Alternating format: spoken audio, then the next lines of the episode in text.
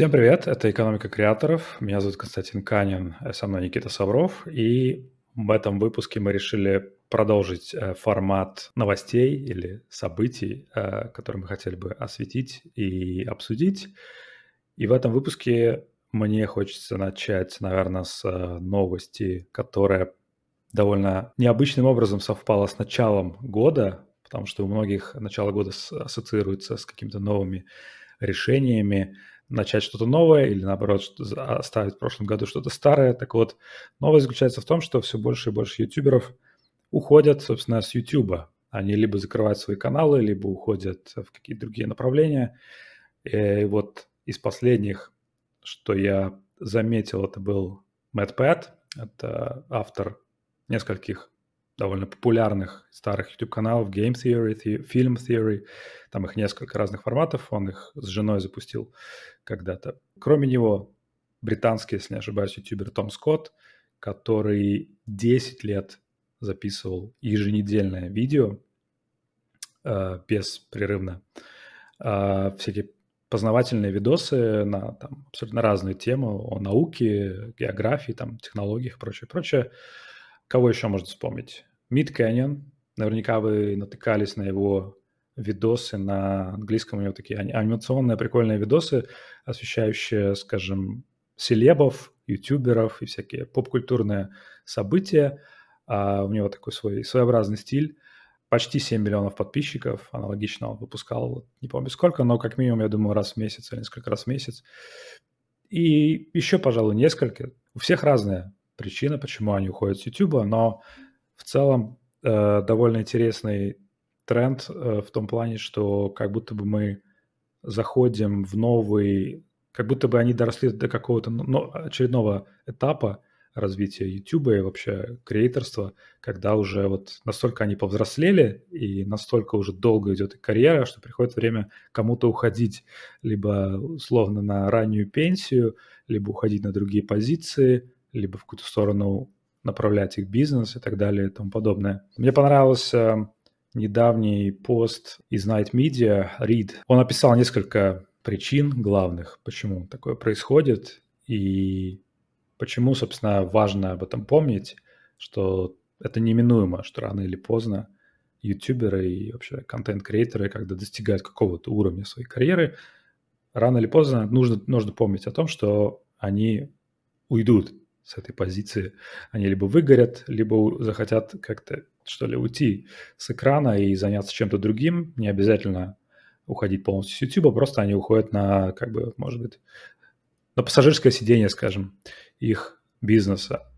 Вот. А выгорание, естественно, один из тоже главных поводов э, и причин, почему они это делают, потому что, ну, а, часто сравнивают, да, ютуберов с э, голливудскими звездами, по крайней мере, по уровню их славы, по уровню их э, карьеры, по развитию их карьеры и так далее. Потому что многие же ютуберы уходят и в музыку, и в кино, и в сериалы, по крайней мере, стараются или хотели бы этим заняться. Вот. Но, тем не менее, разница ключевая заключается в том, что актерам, а, по крайней мере, более-менее известным, популярным, приходится сниматься, скажем, в среднем в одном фильме или сериале в год, может быть, в двух, у кого все хорошо в трех и в четырех одновременно, а ютуберам приходится пахать ежедневно.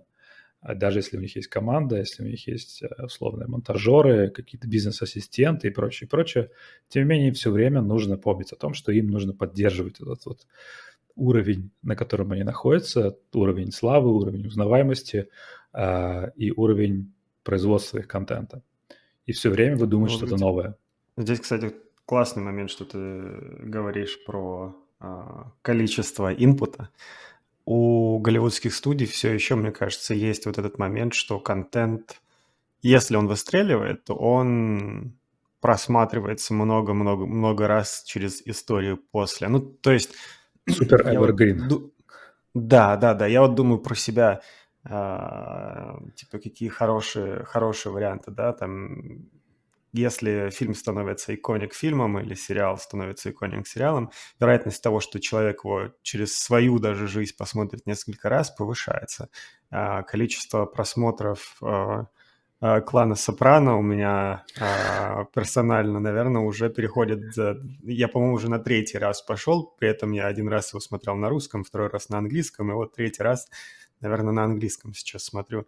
И ты просто понимаешь, что актеры, которые там были, они, они у тебя как бы очень-очень хорошо с этими образами mm-hmm. э, заседают в голове, а ютуберы, если они пропадают реально на там 2-3 месяца, есть ощущение того, что вот все, они пропали. Для меня персонально единственный ютубер, который, наверное, не совсем так, это Кейси. Опять же, возможно, потому что у него более фильмовые штуки были но не всегда они у него были, да, то есть если mm-hmm. сравнить там историю, когда он каждый, каждый день влоги делал, там 90% из этих влогов были не запоминающимися, mm-hmm.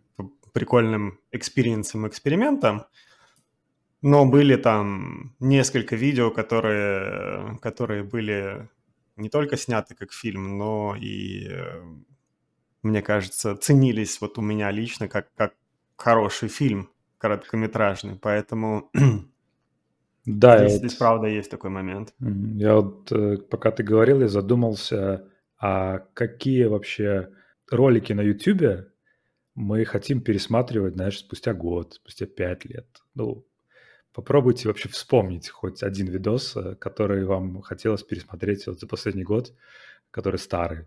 Ну, это большая редкость должна быть. Это должен быть какой-то вот человек, да, вот как для тебя Кейси Найстед. А, я помню его видео с э, коллаборацией с Nike.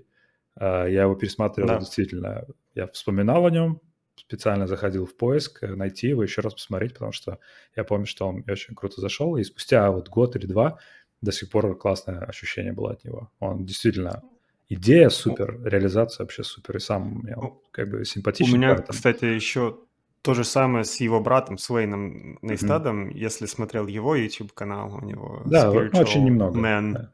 Mm-hmm. А, мне кажется, вот у него тоже такой настолько киношно снятые штуки, что их можно пересказ, пересматривать несколько раз, но мне кажется, у него проблема другая, что, мне кажется, к современному Generation он немного не попадает, потому что у него очень размеренно и спокойно все идет. И мне кажется, пейса для а, там, сравнения с видосами мистера Биста, конечно, не хватает совершенно. Mm-hmm. То есть ты изначально должен настраиваться, что ты смотришь мини-фильм, а когда ты приходишь на YouTube, у тебя далеко не всегда есть настроение того, что ты а, готов расслабиться а, и сидеть, наслаждаться картинкой. Да? Часто все-таки у нас YouTube это как какой-то supplemental штука, которая либо сбоку там пока ты что-то делаешь, mm-hmm. а, на втором экране где-то висит, а, либо что-то ты хочешь что-то быстро посмотреть, чтобы что-то понять, в чем-то разобраться. Редко ты консюмишь контент на YouTube, как вот э, кино. Ну да. Да. Или как развлекательную передачу, да. Но если ты вспомнишь свое поведение с развлекательными передачами, как строится развлекательная передача? Да? Она строится так, что человек, который в любой момент присоединился э, на диван к семье, мог понять, что происходит, и продолжить смотреть. Вот все ролики Мистера Биста, они такие, кстати. Mm-hmm. Если ты придешь в середине ролика Мистера Биста и сядешь со своим ребенком, допустим, начнешь смотреть, тебе не надо э, понимать, что было до этого, ты будешь прекрасно понимать, что происходит. Mm-hmm. Это вот, ну, вся фишка, вся уникальность э, видеороликов Мистера Биста в том, что они, по сути, современный, у... да, современный уровень того, что люди делали большими продакшенами на телевидении, э, когда делали всякие шоу, вот эти диванные, когда вся семья приходит с работы домой, они приходят в разное время, и все собираются около телевизора, смотрят это шоу, и всем примерно все понятно. Им не нужно никакого рекапа, им не нужно понимать, что там было в начале. Они встраиваются там на 15 минуте, и все понятно mm-hmm. либо читают название ролика при этом и такие, а, ну, все логично. Мне кажется, YouTube все-таки чаще вот так работает лучше, чем киношно. Из-за этого есть вот этот продакшн бесконечный, который, которым нужно заниматься. Да, да. И еще плюс к этому фактор, наверное, ну, финансирования всего своего дела любимого. Когда ты актер, это абсолютно понятный путь, э, когда у тебя есть менеджер, или агент, который находит тебе какие-то э, проекты, и дальше уже как бы происходит все само. То есть тебе не нужно самому э, нанимать оператора, чтобы быть актером, не нужно нанимать визажиста и прочее, прочее. Когда ты контент-креатор, это все в первую очередь, как только начинаешь, это на тебе, потом, когда ты это все делегируешь опять же, тебе нужно понимать, что происходит, потому что ты являешься как бы и звеном вокруг всего этого, и как бы лицом всей картинки. Вот, то есть вся, весь продакшн строится вокруг тебя, а не так, как в случае э, кино, это строится вокруг фильма, грубо говоря. Ты просто актер, который приходишь и э, твои, ну, как бы твою славу и твою внешность э, использует уже режиссер, продюсер и прочее. Вот, поэтому э, вопрос финансирования тоже интересен. Э, я, по-моему, у нас в нашем списке э, ближайших тем а, один из топиков был именно вопрос финансирования, то есть привлечение инвестиций, когда ты креатор, чтобы как раз-таки закрыть этот вопрос, по крайней мере, на какой-то длительный срок, а, вопрос того, как вот бороться с этим вот, э, с волатильностью, наверное, твоих доходов, а, источников твоих доходов. Потому что сегодня у тебя есть выручка от AdSense, там через месяц у тебя ее нет, вариант стало меньше в два раза. И многим, я думаю, тоже а, этот фактор давит как-то на их а, ментальное состояние, фактор того, что непонятно, что будет дальше, как бы, ну, откуда будут деньги, откуда их не будет. Вот, поэтому креаторам тоже об этом нужно думать. Ну, интересно, что мы доросли, ну, мы, я имею в виду, индустрия доросла до такой стадии, когда уже действительно креатор может думать, сделать такой зум-аут и думать о, о, о том, чем он занимается, уже глядя на все с перспективы именно построения медиа-бизнеса, а не просто а, с перспективы одного человека, будь то эксперт или какой-то развлекательный персонаж, а, как мистер Бист. Когда-то же мистер Бист просто сидел в своей комнате, да, и считал до 100 тысяч в течение 10 часов, и все крутилось вокруг него. Потом у него появились друзья, там товарищи, которые каким-то образом помогали. Вот. Но теперь, по сути, он просто персонаж, который в этом всем играет ключевую роль, но, может быть, уже не самую прям главную, потому что там появились и другие узнаваемые челы, там тот же Карл довольно популярен вдруг стал, у него свой канал. Вот. И вот то, что ты когда говорил, я тебя перебил, что большинство его видео, они же крутятся вокруг конкретной идеи. То есть они не вокруг именно человека. Вот есть Джимми, и вот он, Джимми, рассказывает вам историю, что он делает. Вот я, Джимми, решил всех отправить на остров. Кто там последний выживет, тот станет миллионером. Вот. Это все как бы не привязано уже к его личности. Он просто как бы лицо, как хост, как бы, как бы ведущий этого шоу. Да, тут такой момент, что если мистер Биста завтра, если Джимми завтра не станет в видосе, э, он, допустим, возьмет отпуск, на самом деле все будет работать. Да, да. Ну, вот, его друганы деле, хорошо справятся с, со всем этим делом.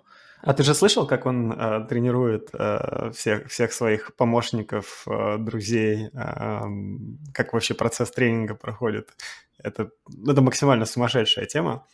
Э, он рассказывал э, в одном из подкастов, что э, ну, люди просто с ним живут и просто повторяют все, что он делает там, в течение четырех месяцев. То есть они живут в соседней комнате, встают вместе с ним, идут чистить зубы вместе с ним, завтракают то же самое, что он ест. А, ну, то есть они просто максимально, он говорит, я создаю клонов. Он вот так вот, заход у него такой был, говорит, «Э, I'm cloning myself.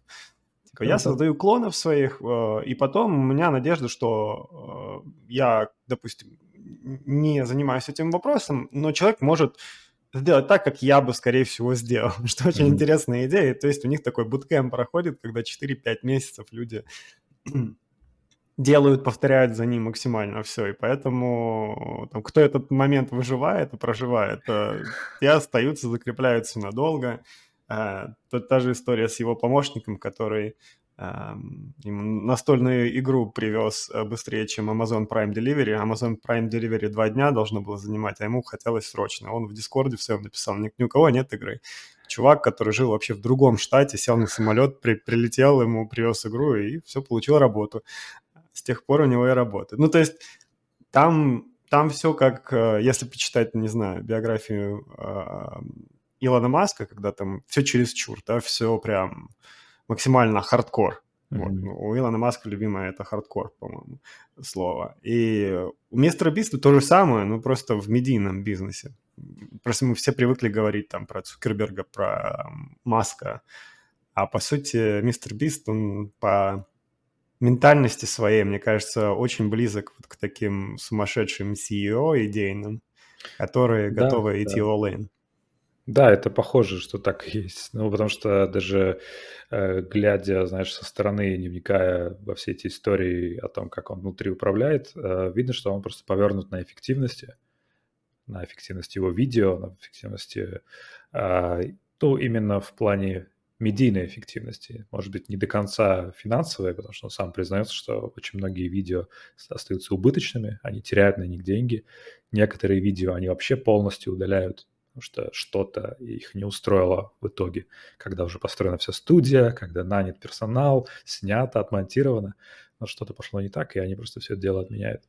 Да, поэтому я бы не удивился, что он сумасшедший и в плане знаешь, управления и всего остального. Я читал, какие-то там были разные, не знаю, скандалы, что ли, когда бывшие сотрудники на что-то жаловались, но я уже как бы к этому подхожу, так знаешь, иногда со скепсисом, понимая как бы в, в какую, грубо говоря, в какую историю ты попал, да, с кем ты работаешь, нужно быть готовым к этому все-таки. Да, это да, видно. То есть, ну, то есть надо было, наверное, вот немножко изучить, на кого ты собираешься работать. На сумасшедшего человека. Ну, в хорошем смысле сумасшедшего, который даже не гонится за деньгами, не гонится за славой. Ему просто в кайф впахивать и делать супер крутые видео, супер эффективные, с сумасшедшими абсолютно идеями, которые, если кому-то приходит в голову, то они не знают, как реализовать, а вот он уже знает. И интересно, что все это он делает, будучи 26-летним, да, или сколько ему, 27? Да, я только хотел сказать, 25 даже, по-моему. 25. Да, что он очень молодой. Ну, вот, типа, вероятность того, что он станет долларовым миллиардером, ну, типа 99.9%, да, потому что он супер молодой. Да, ну вот э, интересно, сколько еще осталось лет мистеру Бист, это возвращаясь вот к теме тех, кто уходит из карьеры. Э, интересная мысль была, вот еще не помню у кого, по-моему, это как раз-таки Мэтт в своем видео упомянул, что очень здорово э, уходить из этой карьеры на пике, то есть на, как он сказал, высокой ноте, когда у тебя есть возможность выбрать как ты хочешь уйти, как ты хочешь коммуницировать это, как ты хочешь объяснить своей аудитории, своим партнерам, рекламодателям и прочим, прочим, а не в том случае, когда ситуация тебя вынуждает уходить, потому что ты, например, последние 10 лет делаешь видео, от которых тебя уже тошнит, от которых ты уже выгорел, а у тебя нет желания дальше это делать, но ты это делаешь, потому что тебе, например, нужны деньги, стабильный доход от AdSense. Вот. И когда ты уже теряешь свою славу, популярность, э, какую-то релевантность и прочее, прочее, то есть культурное значение ты теряешь, и постепенно идешь как бы к закату, то есть о тебе просто забывают.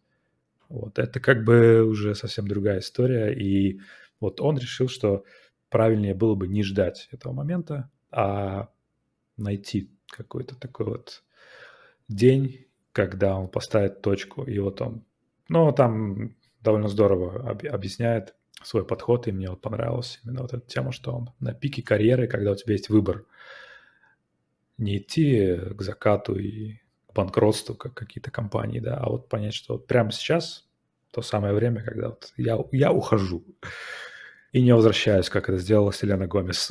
спустя сутки она сказала, я ухожу из соцсетей, и спустя, по-моему, сутки запустила сторис, уже не выдержала. Вот, эти ребята эти ребята уходят и, да, кто, кто, кто что. Кто уходит в другой бизнес, кто уходит в другое вообще направление творчества, в музыку, в другого типа видео, а кто-то, вот, например, как Линус э, с канала про хардвер. Забыл название канала. Он ушел просто на позицию директора, грубо говоря. Он был как бы лицом этого YouTube-канала и стал, грубо говоря, просто управляющим. Там с этим тоже возникли отдельные проблемы – но, тем не менее, как бы его выбор был таков. Ну, кстати, есть, есть люди, которые все еще умудряются и видео пилить, и быть там CEO компании. Фил Дефранко, хороший экзампл, uh, Force Wall, uh, он же активно, активно участвует в работе компании, как я понимаю. Mm-hmm. Он, он не CEO, да, он э, CCO, Chief Creator Officer. Они создали отдельную позицию, потому что они же компания, которая работает с креаторами. Но тем не менее, то есть, мне кажется, это круто, когда креаторы могут выбрать, куда им двигаться. И есть этот момент, о котором все говорят, что в какой-то момент их хобби становится э, бесконечной работой. Mm-hmm. они вот у них появляется желание, чтобы оно обратно вдруг магически превратилось в хобби. А это не так просто, да, потому что ты не можешь там, убить канал, а, перестать зарабатывать. И, а, видимо, в конце года кто-то написал себе а, адженду на следующий год и начал ее исполнять, и поэтому мы увидели такой шквал со всех сторон ютуберов, которые переключаются. Но этот процесс потихоньку шел, да, та же Эмма Чемберлен, которая выпускала там влоги каждый день, в какой-то момент тоже поняла, что она просто хаслом занимается, а не творчеством, да, то есть у нее весь, mm-hmm. э, весь фан из процесса ушел. Начала больше заниматься своим подкастом кофе, э, компанией кофе, и нет-нет, сейчас у нее там раз в месяц, раз в два месяца появляются видео на YouTube, которые просто ей в кайф делать да. которую она реально сделала сама, без команды, сама отредактировала, как она делала в самом начале пути. Эм, то же самое с Кейси было, если помните, тоже Кейси пропадал на очень долгое время, угу. потому что он занимался рекламными контрактами, съемками, э, работой, семьей, которая, наверное, да, семьей, работой, которая, наверное, более прибыльная все равно. Ну и опять же, той работой, которая, наверное, ему в тот момент была интересна. Ему всегда хотелось в фильм-индустрии быть, да, то есть э, у него с детства мечта была, собственно, стать режиссером. И мне кажется, выбор – это хорошо, а, возможность не быть э, загнанным в угол – это да, не быть заложником, прекрасно. заложником аудитории своей, заложником алгоритмов и прочего. это тоже классно. И, кстати, тут хотел сразу же обсудить, про тему уходов продолжить. Что творится с сабстаком? Да, это отличная тема. А, я не знаю, что творится вот прямо сегодня, но за последнюю неделю или полторы недели ушло, по крайней мере, четыре э, так-блогера или журналиста, которые там а, довольно активно вели свои блоги. Э, наверное, крупнейший это Кейси Ньютон с платформером. У него, по-моему, больше 100 тысяч подписчиков. Э, Garbage Day — это Райан Бродрик. У него не помню сколько, но около, наверное, больше 50 или 70 тысяч подписчиков. Вот, они как бы приняли решение уходить. Ну, как бы для тех, кто не следил, история заключается в том, что Substack то ли в прошлом году, то ли чуть раньше вдруг решил, что он хочет быть не просто площадкой для ньюслеттеров, но и становиться еще какой-то э, своего рода соцсетью со своим алгоритмом, со своим фидом в виде нечто подобного вроде Твиттера. Э, и на площадку стали приходить разного рода личности, не просто консервативного толка, но с э, такими уже прям откровенно пронацистскими взглядами, где они публиковали свои различные теории э, о том, что делать с различными национальностями, расами и прочее, прочее. А, их не было прям шквально много, их, может быть, было несколько десятков, а, таких самых ярых, но, тем не менее, несмотря на все призывы и личное общение от Кейси Ньютона, он довольно подробно освещал, что он в контакте с фаундерами Substack, они обсуждают, что с ним делать дальше, будут ли они с ним что делать. А выяснилось, что нет, что им и так норм, а что, мол, они забанили буквально 4, по-моему, из 5 э, самых каких-то ярых челов, э, потому что нашли все-таки какой-то там пунктик, который они якобы нарушают все же. Но в целом их позиция такова, что мы, опять же, мы платформа, мы за то, чтобы были разные взгляды и прочее и тому подобное. В общем-то говоря, это довольно длинная и сложная очень тема, как модерация твоей платформы, что с ну, что с ней делать, как бы, как, где, где найти баланс, да. С одной стороны, они преподносят себя как платформу, потому что, ну, ты же не будешь уходить со своего хостинга или там от своего доменного регистратора, если знаешь, что э, домены регистрирует еще и какой-то э, чувак, который призывает к экстремизму. А нет, ты не будешь. Но... У меня на этот, на этот момент, извини, перебью, есть вообще шикарный топик. Э, все, наверное, знают компанию Cloudflare. Очень часто там домены хостятся. А, и вот чего-то я ни разу не видел, чтобы какая-то компания осознанно сказала, что мы не будем использовать Cloudflare, потому что Cloudflare — это самый большой CDN-провайдер для всех политических партий любого толка, сорта и рода и любого контента 18+. Что-то вот ни разу не видел, чтобы их за это как-то эм, общество наказывало. И это меня все время поражает. Ну, тут э, ключевой момент – это все-таки рекомендательная система. Э, у, опять же, у Кейса Ньютона и других, у них не было, в принципе, никаких вопросов к Substack э, в тот момент, когда они были просто ньюслеттер-платформой, которая может тебе может хостить блоги, которые нигде больше не рекомендуются. Как только они начали внедрять систему рекомендательную, то есть там же, когда подписываешься на ньюслеттер – тебе сразу же выскакивает окошко, подпишись еще вот на эти три, потому что там они чем-то похожи.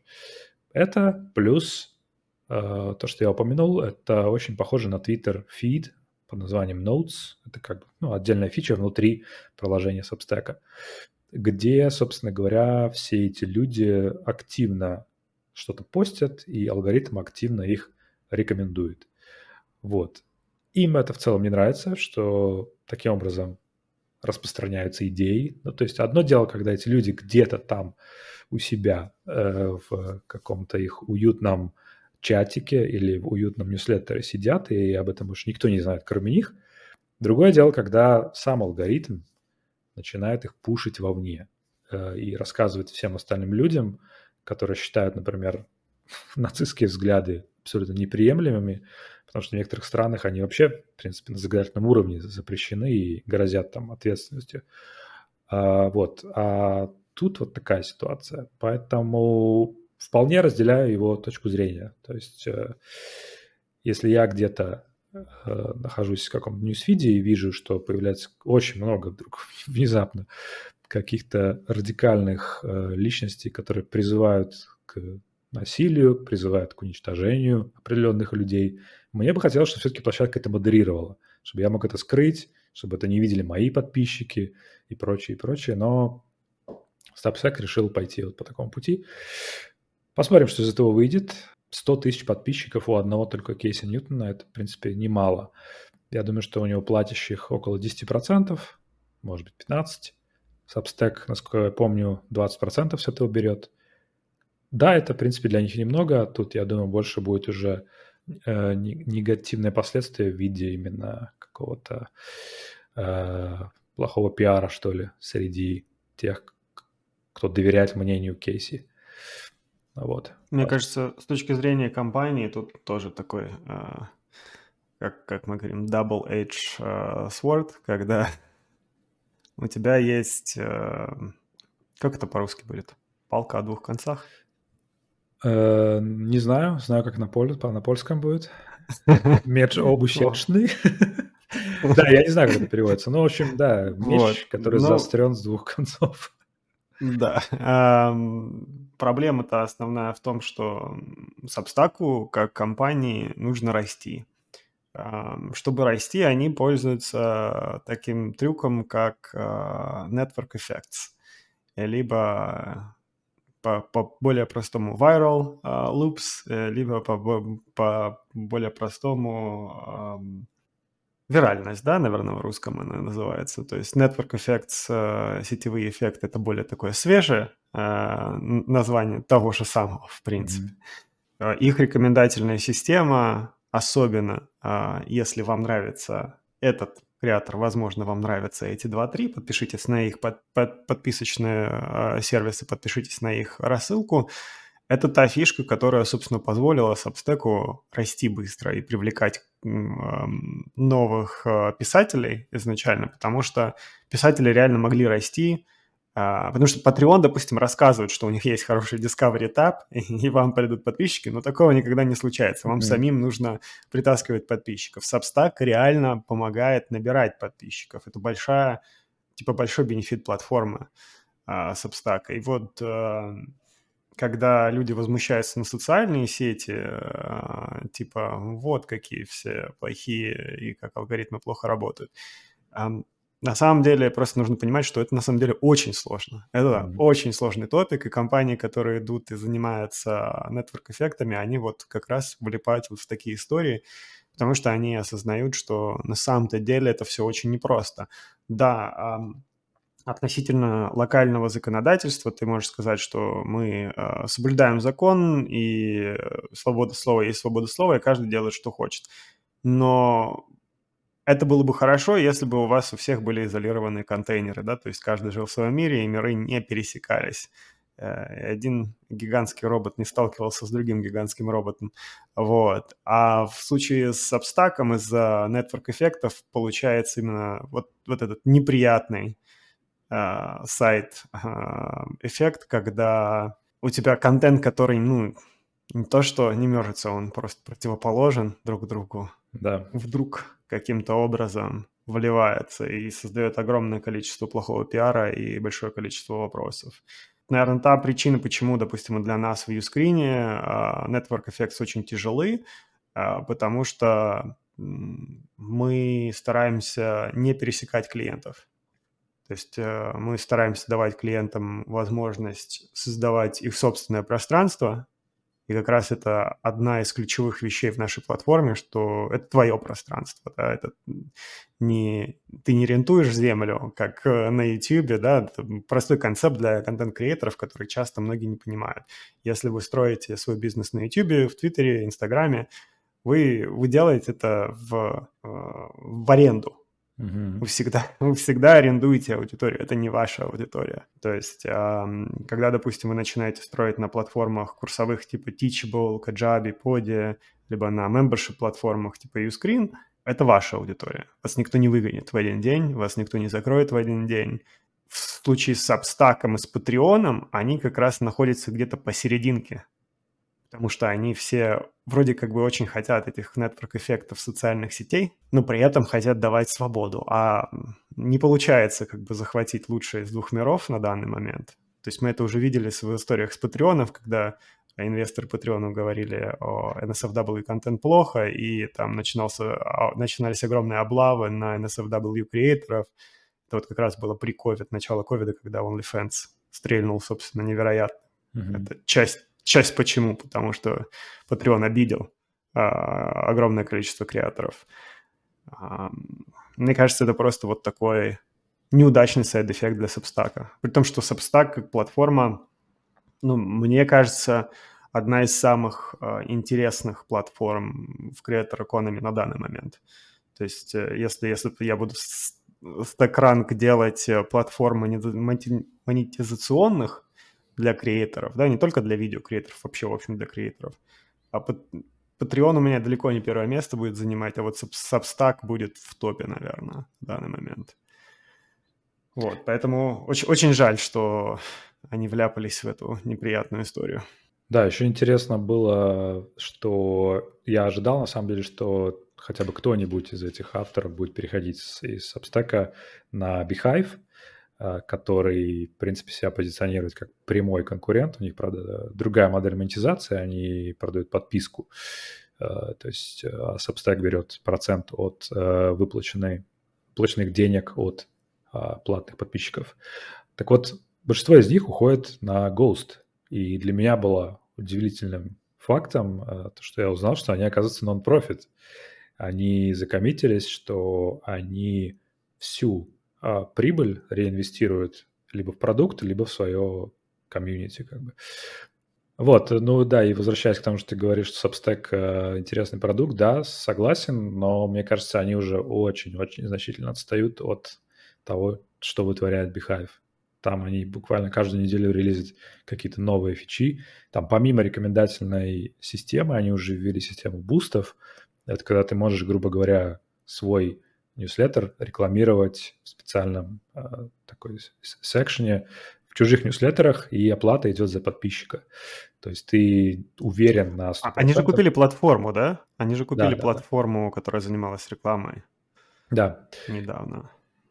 Вот, и по, помимо этого там какие-то новые фичи, в которых я даже до конца не разбирался, там и реферальная система есть, и что-то, какие-то купонные системы, в общем, то, к чему Substack как-то очень-очень медленно приходит.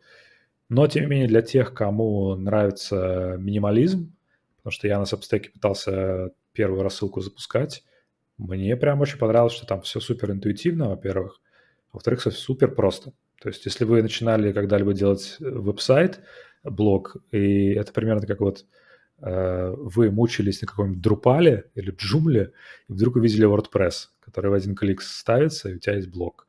Вот. И на Substack у меня было такое же ощущение спустя там 15 лет. Э, просто заводишь, у тебя все, у тебя все готово. В общем, интересно, да, интересно, что будет дальше. Интересно, что будет в конце. Э, посмотрим, кто еще подключится к этой вот волне э, миграции из Substack на другие площадки. Вот, кстати, насчет Ghost самой платформы. А, они уже давно, в принципе, на рынке, да, они начинали как именно альтернатива блогам, типа альтернатива WordPress, который ты очень, очень быстро можешь поднять, который, в принципе, довольно-таки неплохо а, кастомизируется, и они design-focused компания. То есть у них изначально все, все эти темы для движка были максимально эстетичными, максимально классными, красивыми. И за последние два года они ворвались, собственно, в membership и в email. И email инструмент у них довольно-таки неплохой на самом-то деле. То есть э, платформа очень сильно развивается. За последнее время, то есть у них э, креаторы на их платформе зарабатывают что-то сейчас, по-моему, 12 миллионов долларов в год. Вот в их статистике. У них есть открытая, полностью открытая статистика. Я вот сейчас пытаюсь у них на сайте быстренько найти. Uh-huh. Но вот сейчас они пишут, что вот креаторы зарабатывают 12 миллионов. То есть они не берут никакой комиссии с этого. Да, что это как бы их выбор, а, их альтернатива. А также они не берут э, инвестиции, а, за что... Да, у них, по-моему, это даже прописано где-то в, в их документах. О том, что они коммитятся не поднимать инвестиции и не, не выводить деньги, насколько я понял. То есть они все реинвестируют обратно в продукт. Да, ну, посмо- посмотрим. Так, я нашел на, на странице About вот их uh, annual run rate uh, написан. То есть они сейчас как компания зарабатывают Ага, почему-то он в октябре у них закончился. То есть в октябре они перестали обновлять, но вот в октябре а, их а, циферки говорили, что они заработали 6 миллионов долларов, учитывая с тем, как рост идет с октября по январь. Ну, они, короче, около 6-7 миллионов долларов в год зарабатывают. 20 тысяч активных а, подписчиков, кастомеров, полмиллиона месячного дохода. Вот. Ну Неплохо. и у них достаточно такая большая команда. Они тоже удаленная команда. То есть у них, у них в основном, по-моему, европейцы работают. Э, есть несколько там американцев. Очень много из Великобритании ребят. Вот как-то так. То есть э, тоже хороший, хороший вариант бизнеса, который показывается, что на open source компаниями э, можно э, строить бизнес сверху. Да, как ты говорил, что они еще и нон-профит. С точки зрения венчурных историй, мне кажется, ну, это как бы красиво тоже звучит, что мы никогда не будем поднимать инвестиции, но а, судя, судя по их росту, у них и не получится на данный момент а, инвестиции поднять так, чтобы это было хорошо. Но они как бы и не стремятся. То же, то же самое, э, наверное, если я сейчас подумаю о Юскрине, для Юскрина уже, наверное, поздно поднимать инвестиции. Знаешь, то есть э, инвестиции хорошо поднимать, когда вы только начинаете, когда ты можешь закрепить там 200-300% рост в год. А если мы говорим о каких-то hyper-growth а, VC фондах, вот. Эм, в их случае, конечно, с нон-профитом очень интересный, интересный поворот. Эм, Не знаю, на самом деле это полезно ли это как-то для бизнеса или просто персональная позиция фаундеров, э, э, вот потому что так хочется. Возможно, и то, и то. Но Ghost э, платформа, про которую мало кто говорит, а на самом деле очень-очень качественно сделанный продукт, который да, может потягаться который очень может потягаться и с Substack, и со всеми остальными платформами. Ну, просто не так часто его упоминают, и Вероятно, при, причина как раз-таки в том, что они non-profit, не стоит э, цели э, маркетинговых какого-то большого роста и привлечения аудитории. Тоже да, может быть да, их выбор? Вполне, вполне возможно. Вот. Но, тем не менее, очень-очень эм, интересная платформа с очень интересным experience ом, эм, который, который работает.